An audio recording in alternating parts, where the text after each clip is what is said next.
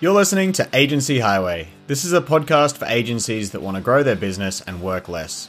Agency Highway is sponsored by Content Snare, a platform that helps digital agencies gather content from clients without digging through a storm of emails, huge attachments, and messy Google Docs. Sign up at contentsnare.com and use the chat widget to say you heard about Content Snare on Agency Highway, and you'll get a 30 day trial instead of the typical 14. Now, here's this week's episode. Hello and welcome back to Agency Highway. This is episode 117 with Brent Weaver from uGurus. Brent, thank you so much for joining me. Great to be here. You are a repeat guest. Uh, you were on actually a very long time ago now. I don't even know what episode number it was, but it was a very long time ago. And I heard you are bringing out a new book, so I thought it would be great to bring you on uh, and talk about this because, I mean, if if you're listening to this and you don't know uGurus, uh, I mean, they help. They're basically an agency coaching uh, organization, I would say. But I know so many people that have personally been helped by what you do, Brent. Uh, you've done awesome stuff in the agency space. You've helped people grow their businesses uh, and, and create an agency that they actually love working in. So, first up, thanks on behalf of all the agencies. Absolutely, man. we've, we've been around uh, a little while, which I've been able to make some repeat visits on uh, several podcasts in the last couple of years. So it's cool to have been around long enough to see your success and, and others like you um, with your programs and your audiences. And, uh, and also, thanks for doing what you do, man. Thanks. Thank you very much. Yeah, I mean, I love the fact that like podcast is such a great medium to help people out, you know, while they're doing other mundane stuff, like whether it's watering the yard or like, I know it's a random example. I was literally just listening to podcasts yesterday while watering, so that's why it came up. But yeah, like driving. You know, you know, there's somebody that's right now watering their lawn and they're feeling like James just put a big shout out to them, right? Totally right. You know, and so it's like this this mundane like time that you can use to actually learn things that are going to help you succeed. So I love podcasting, and I love uh, you know the amount of agencies that reach out and say how much this podcast has helped. Even though all I really do is ask questions uh, of awesome people like you, Brent. So let's get into this. I, I, what I like the most about your book is that it seems to take aim at relying on referrals, which happens to be one of the things I see most agencies doing. And you know, I this was us when I still ran an agency. Uh, most agencies, right, seem to rely on this cycle of just getting referrals and hoping that that next job will come through when they need it. Uh, and your book takes aim at that. Do you want to touch on that a little bit and like why you've uh, picked that to go after? Yeah, you know, if I went to a random collection of agency owners, and uh, and I know right now in 2020 it's hard to imagine this, but let's say we're all hanging out in a big, uh, a big, you know, ballroom of a hotel, and we're all jamming together, and I ask the question of, um, you know, how many of you rely almost solely on referrals and word of mouth to grow your business? I think we all know that most of the room raises their hand. I mean, somewhere around like 96% of agencies get the majority of their business through referrals and word of mouth. Uh-huh. And there's even a certain group of agency owners who wear this as a badge of honor that they don't market their business and that they get all the clients they need through referrals and word of mouth, which is really awesome until it stops working. And on a long enough timeline for every business that's out there, at every, you know, depending on what growth level you're at, you're going to hit a point where you aren't getting enough referrals. And it's a scary place to be at when you have a big business.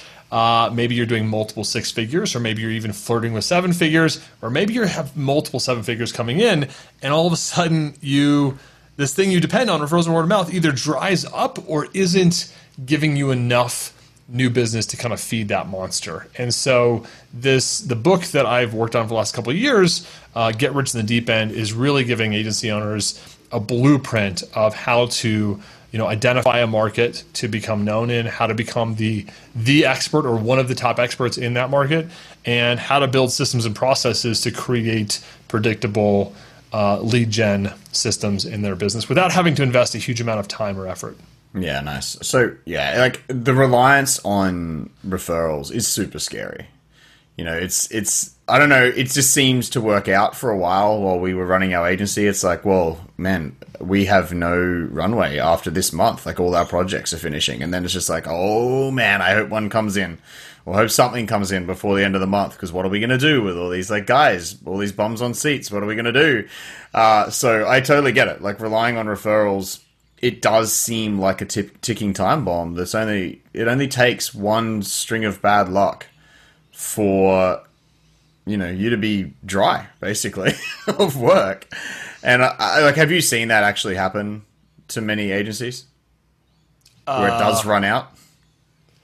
I mean look because we're kind of getting known for this solving this problem I am contacted by a lot of uh, a lot of agency owners. Kind of, I don't want to say too late in the process, right? But maybe there's a fire drill happening right now, right? They've mm-hmm. realized that they have a problem, and a lot of times that moment when you realize that you have a problem around this is, and again, I'm not going to say it's too late. It just it it's a hard place to put yourself in when you're relying on referrals or word of mouth, and all of a sudden those referrals dry up, and you maybe have a few weeks of runway or maybe you have a few days of runway uh, and you're like okay we need to find a niche now and we need to get clients in that niche like yesterday right? Like, that's a really weird place to be at. I mean the right time to start to work on building up uh, an audience-based strategy is when you really don't need it. It's when you're really busy with referrals and word of mouth when you have that you know that security that you should be thinking strategically about your business and trying to grow that. Now uh, one thing i want to say james is a lot of the reason that people don't have that agency owners don't have time to market their business is because they are generalists. They're working with a lot of clients across a lot of different industries or problem sets which pushes them to be in kind of fulfillment mode all the time. You're head down working with clients like 98% of the time and you don't have time to market the business because you're constantly reinventing the wheel uh, and and that's one of the the big problems that people have is that like every client is like a different and unique snowflake, and it requires so much energy to deliver value to them, and you don't have any time left over to work on your own business or to market, and so that's also a problem that this uh, this book kind of um, proposes to solve. Yeah, I can see that you know i can see that because i've been there where every single client becomes you, you're basically starting from scratch. You have to learn their industry. Whereas if if you are working with you know let's say one industry then you already know the lingo you know who their clients are you know the audience you don't need to do the research. I can see how that would be such a, a I mean a way to do less work for one, which is uh, you know the two things that agency owners always say is they're doing too much work and not making enough money, and I feel like this is a great way to uh, attack both of those problems at the same time. And you know, I was just thinking before this episode about different agency owners I know and who's killing it, and straight up the ones that I know that are the most profitable yet have a pretty good lifestyle at the same time they're all like heavily in an industry where they just own it. And I know that was going to be the original title for your book was Own Your Market, something like that, right? Uh, it, it, did make it into uh, into the sub the subtitle. Uh, right. So it, it's still you know if you yeah we uh, the, the concept of owning your market is uh, is still a big part of the book, but we definitely wanted to uh, to make the, the the the title something that was kind of bold and like the idea of to, to your point, you don't get rich in the shallow end. Generalists, by and large, don't get rich. I mean, we see that in the obvious uh, analogy of the medical practice, right? Like, have you met many family doctors that are loaded, right? I mean, it's not really, right? But like neurosurgeon, if somebody's like, "Oh, I'm a neurosurgeon," right? You probably know the dude has like three houses, a couple of boats, a really nice car, right? Like you're not really wondering like is this guy scraping by, right? Whereas like the family practitioner that kind of sees everybody's all the runny noses, uh, you know, they typically aren't, you know, they, they look like they're tired. Yeah, that's a good point. Unless unless they've done something smart and, and created like a, a series of practices and they're not actually doing the, the GPing anymore. Right, right. Yeah. I mean, there is there is uh, there is edge cases and stuff like that. Oh, of course. And, and here's you know, and, and I've, I've I've talked to a ton of uh, generalist agency owners that are running seven in multiple seven figure, even eight figure businesses. And it's crazy because sometimes I talk to those guys and they're making personally less money than some businesses that are a fraction of their size that are hyper niched.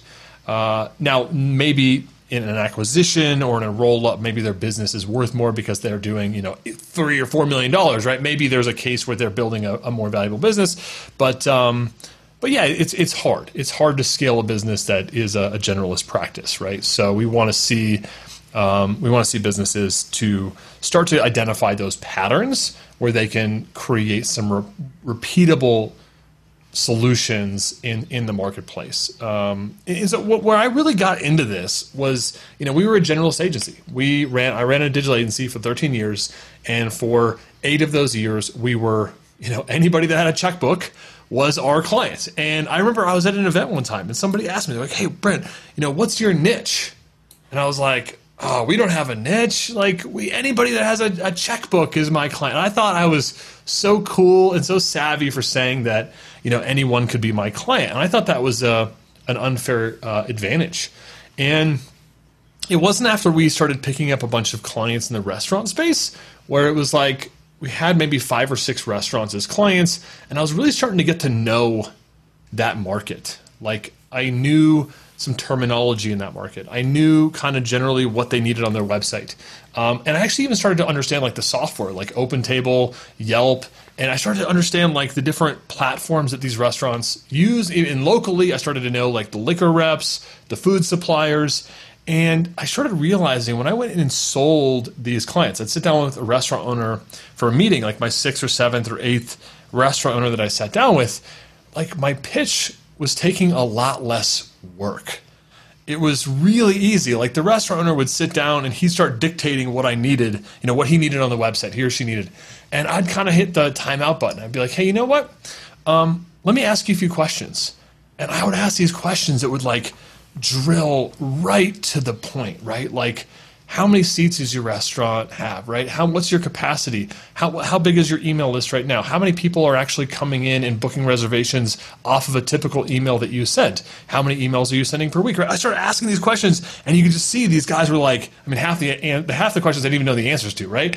But i was starting to build this profile of the restaurant and what they needed to do online to succeed and i knew more about what was going to help them push the needle with their restaurant online than they did. And that was that moment for me, huge epiphany. I was like, sales is getting really easy. And my team to deliver the work was like, you know, they were kind of starting to roll their eyes like, oh, another restaurant project. And I was like, guys, let's start building some templates, some frameworks so that you're not having to move it twice.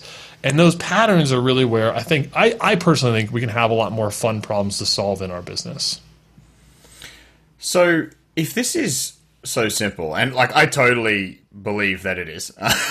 Right? Like i don't think it's as difficult as, as it is in people's mind. I, the whole time you're speaking i've got this uh, guy i know um, in my mind, and I'm just envisioning him speaking on stages uh, with rooms full of dentists because he truly does own it. It's like the cliche industry of dentists, and uh, but he totally owns it um, here in Australia and, and, makes a stupid amount of money uh, because he owns you know that market. He's the the go to guy. He knows the lingo. He knows their problems. Um, so you know, if if I know so many people who are doing really well with niche agencies, and and you're saying this, and you know, it's it's not that well. I don't think it's that difficult of a process. Why don't you think more people do it? So let's, and, and James, you couldn't have used better terminology. Uh, you know, there's there's simple and there's complex. There's easy and there's difficult. And I think, in, in, in the book, I walk through the five A's uh, to owning your market. And they are really simple, but that doesn't necessarily mean that it's easy. Yeah. Uh, a lot of people get really hung up on the decision. It's uh, it's kind of like choosing a mate in life. Um, we don't oftentimes, you know, just think to ourselves like, oh, like I'm gonna, you know, pick one out of a lineup and then go marry that one, right? Like you know there's there's some steps that you take right you you go up and introduce yourself you maybe uh, go out on a date uh, maybe you get into a relationship, maybe you move in together, maybe you get married first, then move in together, right? There's there's some nuances and some personal preferences, right? Uh, but there's there's a process, right? In in the process to get married is actually, I mean, we probably agree, it's a pretty simple process, right? It's not rocket science. Yeah. It's definitely for a lot of people, it's not an easy process, right? It's a difficult thing, right? And I think choosing a market and owning that market is also kind of the same thing. Like the high level concept, it's really, really simple. Um, I think the steps in order to own your market are also really simple. But the reality is, is it is difficult, right? We have to make certain decisions. We have to start to um, say, hey, look, you know what? We're going to go after, you know, column A versus column B, and there's going to be a trade off, right? Uh, and some people can't even make that decision. They can't make the decision to go up and introduce themselves to the person at the bar, right? They just kind of sit there and they mull it over, they obsess about it, right? And then that person leaves or the night's over, right? And, and you kind of kind of move on, right? Um, so I, I think that the difficulty, especially up front, is probably one of the reasons that most people don't do this because they're they're scared. And look, I'll I'll uh, I'll own up to this. I'm currently the current market that I'm focused on right now, James, of digital agency owners that are you know uh, between uh, 100k and a million dollars. That's kind of our 80%. We work with some people that are less than 100k. We work with some people that are over uh, over seven figures. But that market, English speaking digital agency owners, that's my 13th niche. so, so you know, like there's there's there's 12 you know relationships or whatever before this uh, this lucky 13th, right? Um, and I think what I've learned is that I'd be you're better off choosing a market, going all for it, right? Trying to master it and really get in there and go all out as fast as you can and as hard as you can, and then deciding in six months it's not right for you, then you know, quote unquote, choosing a niche and like mulling it over for six months, really not taking any real time or effort into it or money into it, right? And kind of mulling it over and then deciding, oh, niching doesn't work for me, right? Like that's that that that's the one that just kills me, right? Where people kind of think they're niched and then they do nothing in their niche for six months and then they decide that niching's not for them. Uh, but that, that's probably the number one thing that's that's challenging, I think, for people is choosing that market and really deciding to go all in and make it happen. And then if it doesn't work out, it doesn't work out, right? Sometimes, you know, markets change. Uh, for a while, we were focused on uh, the Adobe Business Catalyst market, and guess what? Adobe end of end of life. They killed the product, right? Like, you know, that market is no. I mean, it's kind of there. Like, it, there are there are websites that are on Business Catalyst, but like, it's end of life. Like, mm-hmm. at some point, like all the templates we built, all the training we built for that market are, you know, it's worth nothing. It's worth zero. Yeah, and you're still here and you're still going. So like you, you can change change niche. Uh, just funny bring up Business Catalyst. I remember years ago we did we converted someone from Business Catalyst to WordPress, and then I just threw up like a blog post about converting Business Catalyst to WordPress. And as it became like less and less people wanted to use it, and then when it got sunsetted, um, we started getting a lot of inquiries on it. I was like, wow, that was the most accidental marketing channel ever. It was really good. So yeah, while you were losing clients, I was getting them. well, and and and look, we took that. I mean, everybody that was. It's not like those people disappeared, right? So everybody that yeah. was in that market for us, like they became something else. They were already a part of a different market, and and so our first A is so in, in the book I cover five A's, right? The first A is is defining an audience, and a lot of people think an audience is a you know when they think of niche, they think of vertical, they think restaurant, they think doctor, they think lawyer, they think um, you know uh, dentist or whatever. The reality is is there's a lot of different ways to define an audience for your market. Uh, you know, let's just use that example. I definitely want to be careful about going down the BC rabbit hole, mm-hmm. um, but that audience of people, right? It's a it's a it's a market of people that are moving from one content management system to another content management system, right? There are you know if we think about how to build awareness in that market, right? There are people that are going to Google and searching terms, right? There's some traffic available on Google. There's probably some paid traffic. There's probably uh, some lists that we could buy. There might be some companies that we could form strategic partnerships with, right? We could go to Adobe and say, hey, um, we know that you guys are end of lifing this. We want to be one of the companies you refer business to. And a lot of people did that. Like WP Engine did that.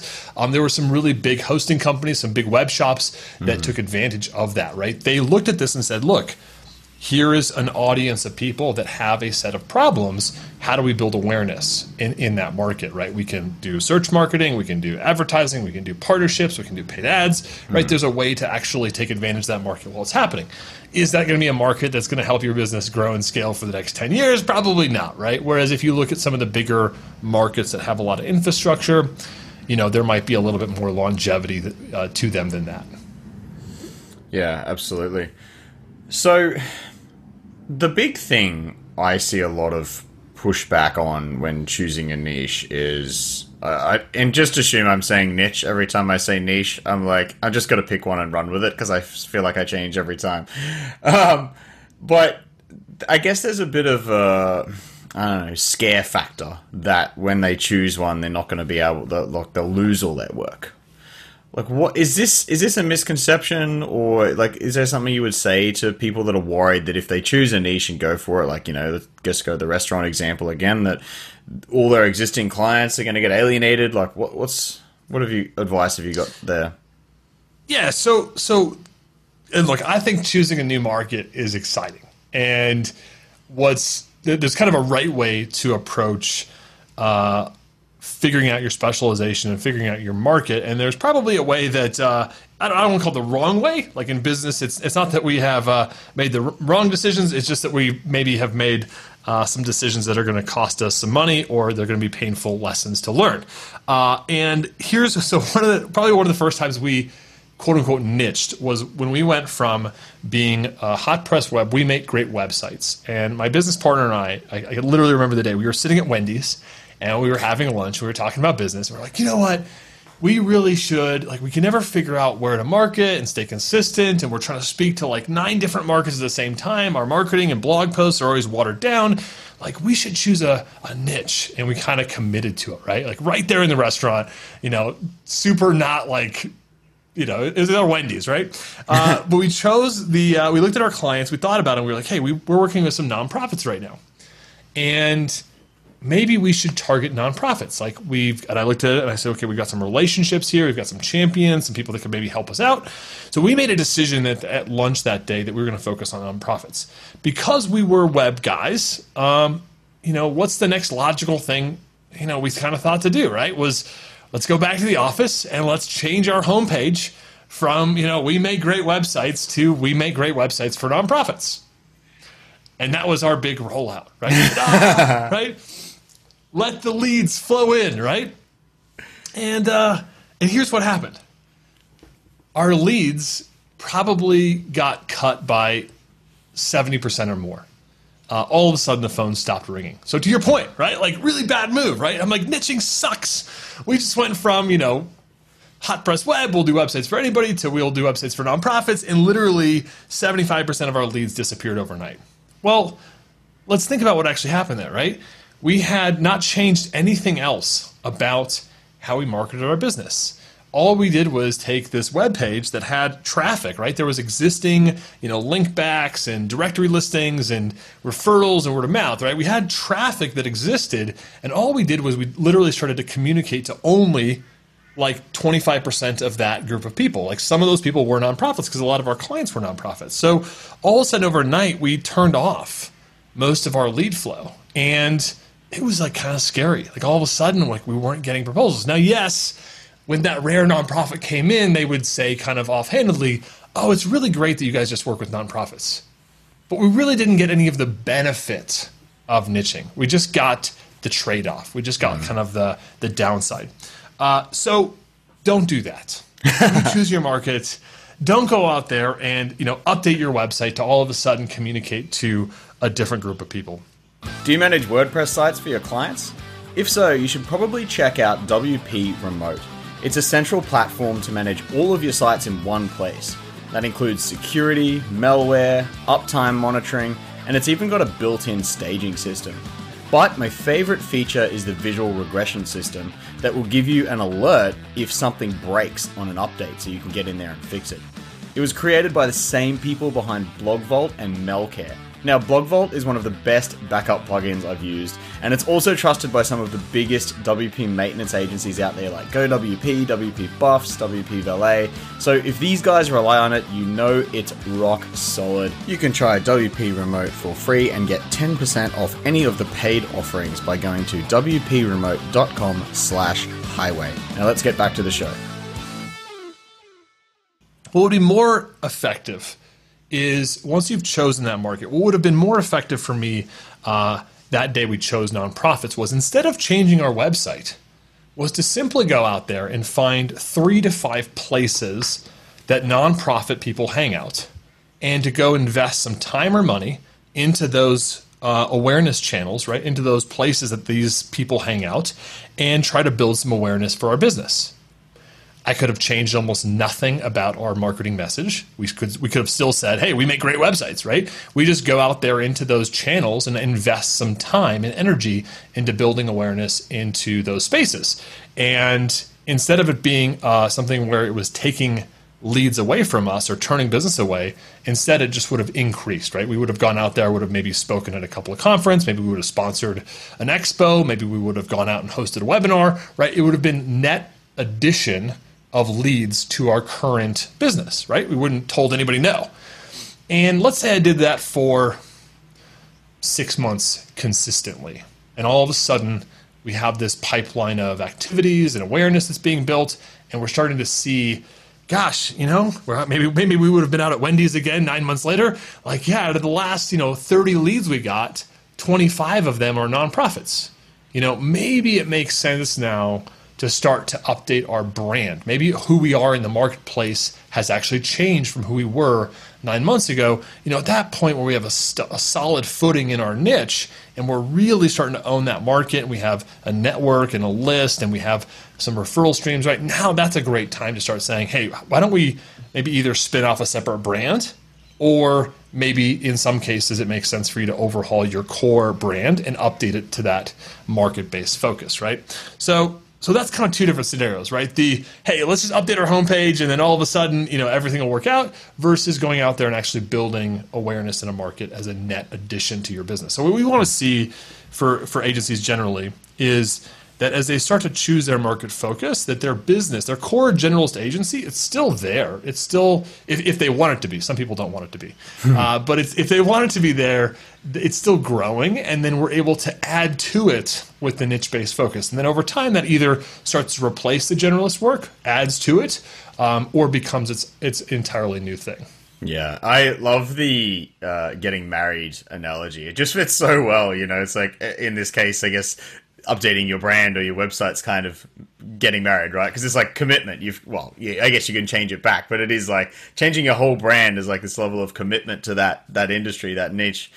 Uh, but you're gonna you're gonna put a you're gonna put a ring on it. Yeah, it kind of is, and then and then you know going out and and trying to become an expert in in a field or an industry, you know, spending three to six months, whatever it is, working working it out. It's like dating, right? Like you're you're trying all these different partners to see which one you work with. You might find that you just generally hate working with with whatever industry it is or i don't know you just don't find it enjoyable or you're finding it too hard to crack. Maybe there's too much competition or whatever you know? Uh, and then you decide up oh, i guess that one's not for us we can move on to the next one. And so until you find one that really gels with you. And, this is uh, i'll tell you the story if, if it's cool. So I, I live in colorado. Um, a lot of people when they hear I'm from Colorado, they're like, "Oh, Colorado, right? Like, you know, have you tried the marijuana industry, right?" So like, it, it's like a thing, right? So right, so so when this was first happening in Colorado, we had our agency, and you know, we were like, "Hey, this is." It was really early. They had just gotten the medicinal uh, marijuana passed. It was still a total cluster in terms of the laws and the rules. Like literally, so, so we were like, hey, maybe we could be an early adopter in this market and go out there and help these dispensaries, um, you know, market their business, right? We kind of looked at it as like the the Wild West, the Green Revolution. So we started attending events, my business partner and I. And first, it was kind of after hours stuff. We'd go in the evenings to these like local, mostly it was like political action organizations because a lot of it at that time was getting the stuff just on the ballot getting it legalized, right? It wasn't really an industry per se, right? But it, this is these are all the people that became the industry. Uh, so we started going to these events. They even had some expos where they had like you know a bunch of vendors come out, people that made products related to the industry. So we started attending those, and I started to create some relationships with um, some strategic partners. So we had like. Um, one of the guys uh, sold ads in the local magazine where all the weed shops um, advertised and he would start sending us referrals because his guys would have ads and um, you know they needed websites right? So he would start sending us referrals. So we started building these websites for these these weed shops. And, uh, and we are like this is crazy right? Like nobody's in this market. Well the moment that i decided this market wasn't for me was i went to go visit one of these shops. And it was kind of they were kind of sketchy with me on the phone and stuff. And there was definitely some gangster dudes in this market right? But this was like the most gangster thing that i'd ever had to do they had me on the camera or whatever, right? And I like knock, and I'm like, "Hey, it's Brent," and they're like, "Who?" I'm like, "Brent," and they're like, "Well, you know, give us more details. Like, we need, we need to verify who you are." And I'm like, "All right, you guys booked this appointment with me. Like, you know, what's the deal?" so they're like, you know, all of a sudden I heard this like, you know, and the door kind of opens a little bit, right? So I walk in and I like close the door and I look around and I'm in a cage, and I'm like, really uncomfortable, right? Because I'm basically locked in from both sides I've got cameras on me, and there's like a private security guy, and he's like looking at me and like all this kind of stuff. But he's kind of private security, like I'm kind of sketchy, might be in the mob private security, and uh, so I'm in this cage for like five minutes, and they're like, "Hey, we're just running some, you know, running some background on you and whatever, making sure that you're safe to come in here." And I'm just like sitting here going, "What am I doing?" Wow. Like, I don't want to be in a cage going and visiting clients like this dude i'm sure there's money in this niche but it's just not for me. Now maybe it was early on in that market but like for me it was one of those moments where i was like dude this just is not the right niche for me. I called my business partner at the time and we had been doing a lot of work with some great charitable organizations. I was volunteering for Junior Achievement. I was working with the youth of Colorado, right? All this stuff. And here I am getting locked into a, a jail cell with some mobsters. And I'm just like, okay, call my business partner. I'm like, hey, guy, hey, we're, uh, we'll wrap up the projects we have right now, but we're not gonna, you know, let's not invest any other time in this niche. Like, let's move on, right? So, so sometimes you sometimes you go on a bad date, right? Sometimes you get locked in a, a jail cell or whatever uh, while they're doing a background check on you, and that's a little too far.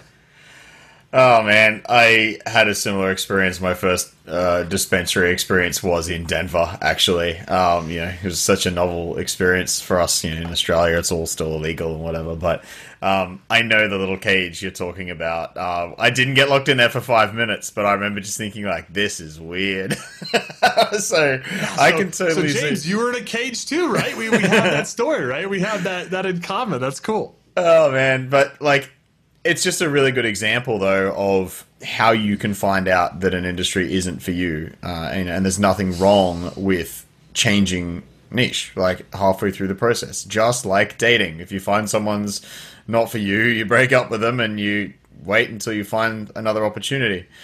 So, a couple of times now, you've mentioned events and expos. Is this a good starting place? Is that what you like? Obviously, right now with COVID, it's probably a bit difficult, but is that a way that you recommend people get started in an industry, like to, to actually start working out if it's for them?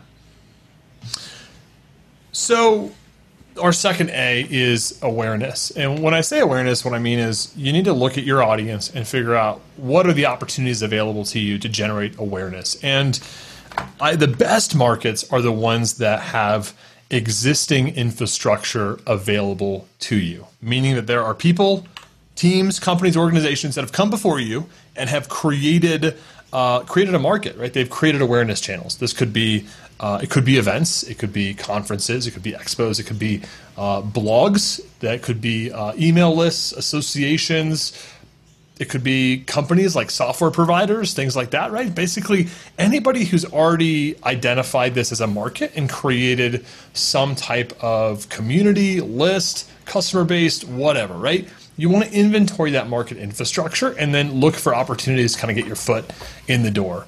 Uh, and I say existing infrastructure. This is this is super important.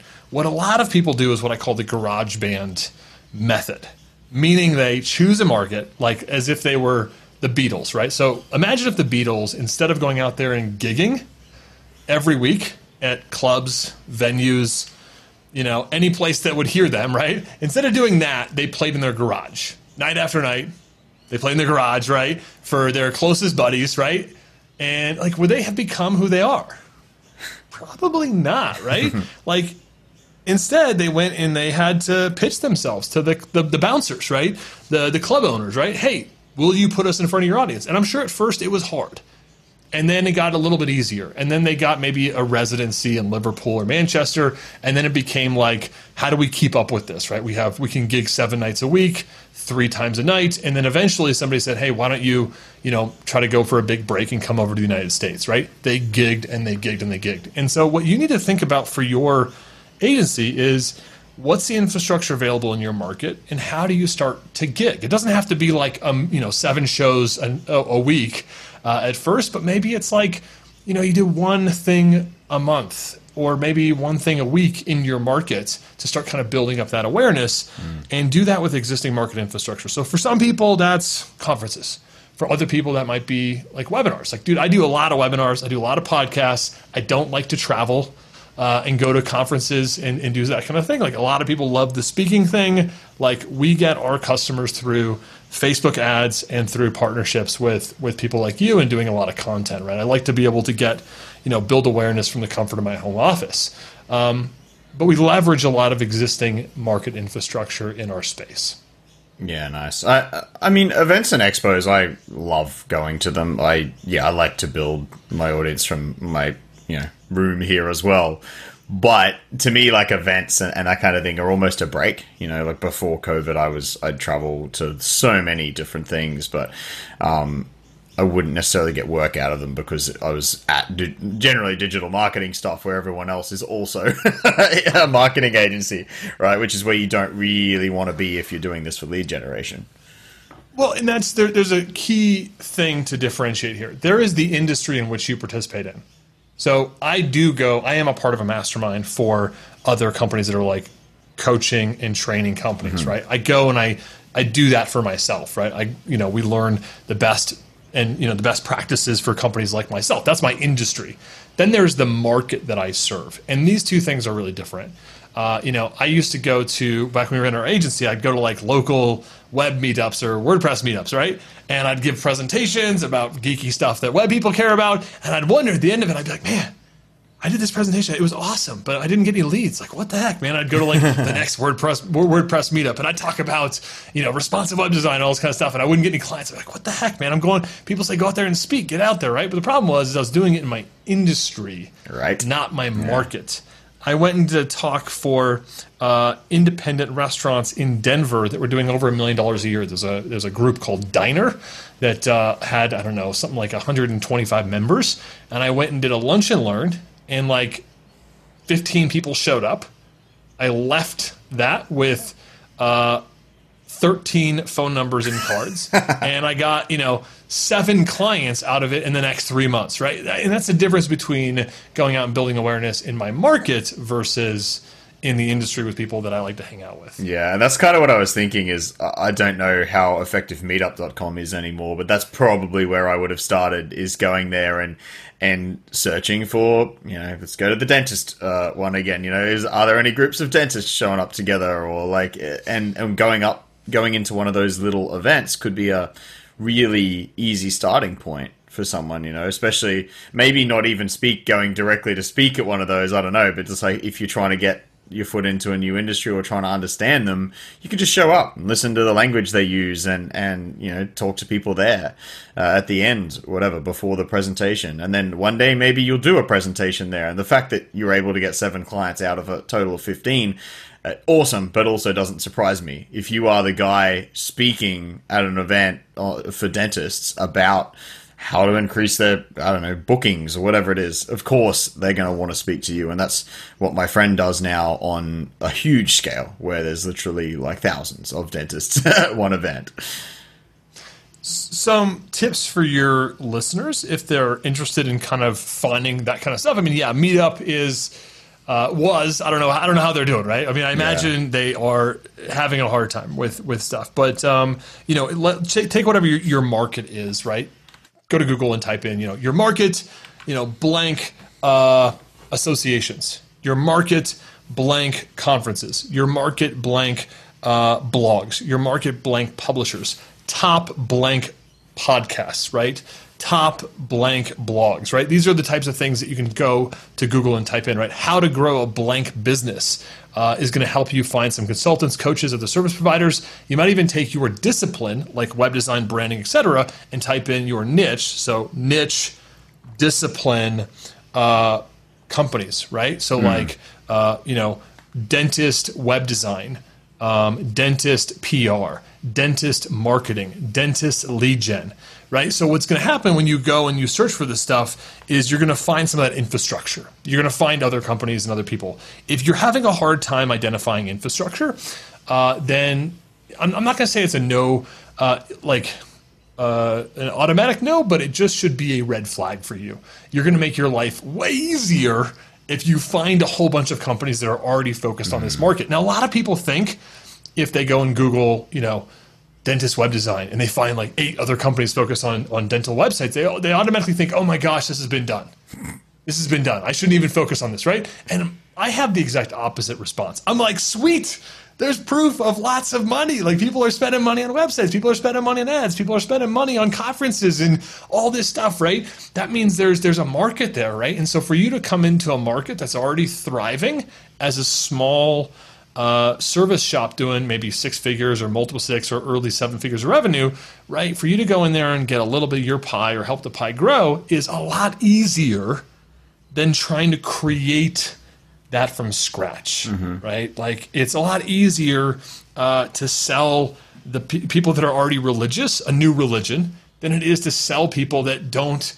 You know, it's really hard to convince atheists to become religious, right? But maybe helping somebody go from like you know, Baptist to Presbyterian, right? That's not a crazy jump, right? So that's the kind of mindset you should be having when you go into the market. If you feel like you're inventing the market and you feel like you've got like, you know, you're going to be first to, to be there, and that's a good thing. I, I look at it the exact opposite, James. It's, it's a really bad thing if you're the one that's kind of creating all that. Oh yeah, yep. And even though that's this, yeah, it's very similar advice in the startup space. And sometimes I wish I had something like proposal software instead of how to get content from clients for agencies. you know, like there, yeah, it's not. We've essentially had to create that market as well, but um, it's definitely not as fun.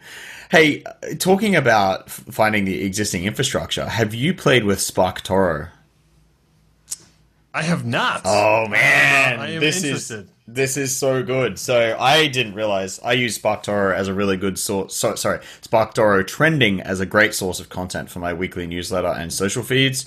Um, but what I did not realize is that's just one little sort of page. The, the trending page is just a, a page on the SparkToro website SparkToro itself is an audience intelligence platform, and you can. I think they just released a new uh, plan for fifty bucks a month because that's the one I jumped on. It used to be over a hundred. Um, and you can get in there and just start typing in interests. So I can go like web design, and it'll give me podcasts, YouTube channels, websites, uh, and a bunch of other things that people who are interested in web design. So obviously, though, like I might want web designers who are also in business, so I can then go uh, web designers and uh, entrepreneur entrepreneurship. Show me the overlap, and it'll give me podcasts, cool. websites, and all that sort of stuff for people who are web designers who are into entrepreneurship. Uh, it's freaking cool, man. Like, uh, so, so, so you have your your podcast. I have a podcast. Are we coming up for web designers? Are we? Are we? Uh, maybe, maybe we'll, we'll do that searching offline, right? Yeah, that would, be, that would, feel really good, right? If we're if we're a part of this uh, this database. Somebody actually did, re- I think, recently uh, mention this to me. So tools like that, I mean, dude, they're only going to get better. And um, you know, I, there's another one out there that I use a lot of times to kind of check for uh, market proof of I, IBIS World is like a research organization. There's another one called Hoovers. Um, it's kind of like some market analytics and data. So IBIS World is really good to figure out um, does my market think of themselves as I think of them? So if you go to IBIS World and you have a hard time like coming up with the keyword string that identifies the, the the correct code of that type of business, then it probably means that you're kind of just like making up the, the market, right? Like it doesn't actually exist, right? Uh, I was I was somewhere uh, talking to somebody and I said, "Oh yeah, like what's your niche?" And they were like a mindset coach, and they were like, "Oh yes, we work with um, uh, uh, entrepreneurs with a like a elevated." personal mindset and committed spiritual existence and i was just like and they were like, and I was like, oh, what's your number one problem? They're like, yeah, we just can't find any clients. Like, all right. Like maybe there's an event out there that's like called that, like the elevated spiritual entrepreneur event, but like by and large, people like if they have a really hard time thinking, like asking themselves the question, like, am I this person? Like, am I who this, you know, am I one of their ideal clients? If if your market has a really hard time and they need like a decoder ring to be like, uh, you know, you have to explain for five minutes and then they're like, yep, that's me, right? Like, that's a bad thing, right? Your mm-hmm. market should really self-identify, right? And, and, it doesn't go for just vertic- or verticals, but also like horizontals, like software, like So, for example, like, you know, if I was in a room of people and I said, "Who here use click, uses ClickFunnels?" Yeah. Right? Like, you could have dentists, you could have doctors, you could have businesses of all kinds that raise your hand. Like people immediately know it's very binary. Like, yes, I'm a ClickFunnels customer or I'm not a ClickFunnels customer, right? Um, you know, who here is currently uh, leveraging some kind of outbound lead generation for their business, right? Like, oh, that's a pain, that's a problem or a type of, of strategy. People that are leveraging outbound for their business, generally speaking, know whether they fit into that audience or yeah. not. There's conferences dedicated to outbound, there's software dedicated to outbound, there's you know, there's tools, right? So so you really want to make sure that your market self-identifies. So tools like SparkToro, I mean, that sounds like fantastic. Sounds like yeah. they're going to do that research like for you. It's Rand Fishkin's new product, I believe. So uh, after he exited Moz, hey, just quickly, um, what was that resource you talked about typing business names into? IBIS. IBIS World. Okay, cool. Yeah. All right. Well, I'll link that up in the show notes. IB, uh, yeah, ibisworld.com. It's really hard for me to deal with because I don't know if you have them, but we have a bird here called an ibis. Uh, and it's just spelled exactly like that, and they're just aw- awful. We call them bin chickens because they just hang out in bins and pick all the crap out of the bins. So, like, when you know, I, it gives me an instant uh, you know, desire to not go to this website because ibis are a gross bird. There's literally songs about them on YouTube. You're, you're, you're, having like a, a, a, PTSD moment. I really apologize, but I, I, have to say every so I, it's one of those tools that I use uh, because so so one of the tools that I, the reasons that I use that tool is because a lot of times people will think like oh there's you know oh I could go after this market but there's really not that much opportunity and then we look it up on IBIS World it turns out there's like 460,000 businesses and it's a 12 billion dollar market or something like that, right? But every time I use that tool now, I, am going to think about you Ibis. and the bird. And yeah, gonna it's going to put a little smile on my face, and uh, uh, it's going to be good. It, even funnier, this is totally off topic, but there's a hotel chain called Ibis as well. Uh, I don't know if they're worldwide or not, but um, I just like, how did they mess this up? Like, how did you call a hotel chain that's all over Australia the same as this friggin' grubby bin chicken bird that everybody hates? like, it's basically a meme to hate these birds. So, anyway, oh, Brent, this has been awesome. I I think we should wrap it up just because it's you know getting towards the end of our time limit here, and um, there's been so much to think about already. I imagine that there's so much more in your book. We've only covered a couple of the A's out of how many? Five A's?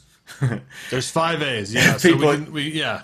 No, no. There, look, there is more. Yeah, absolutely. But we don't need to melt people uh, listening to this. If they would like to know more about, you know, discovering their niche and then becoming just owning that market, right? To to make more money and, and create a better agency, they can check out your book, which is at uh, was called Get Rich in the Deep End, and it will be live. Well, it's already live on Amazon as we record this, so it'll definitely be out by the time people are listening to this. Where's the best place for them to go? Is it Amazon? Would you like to send them to the website?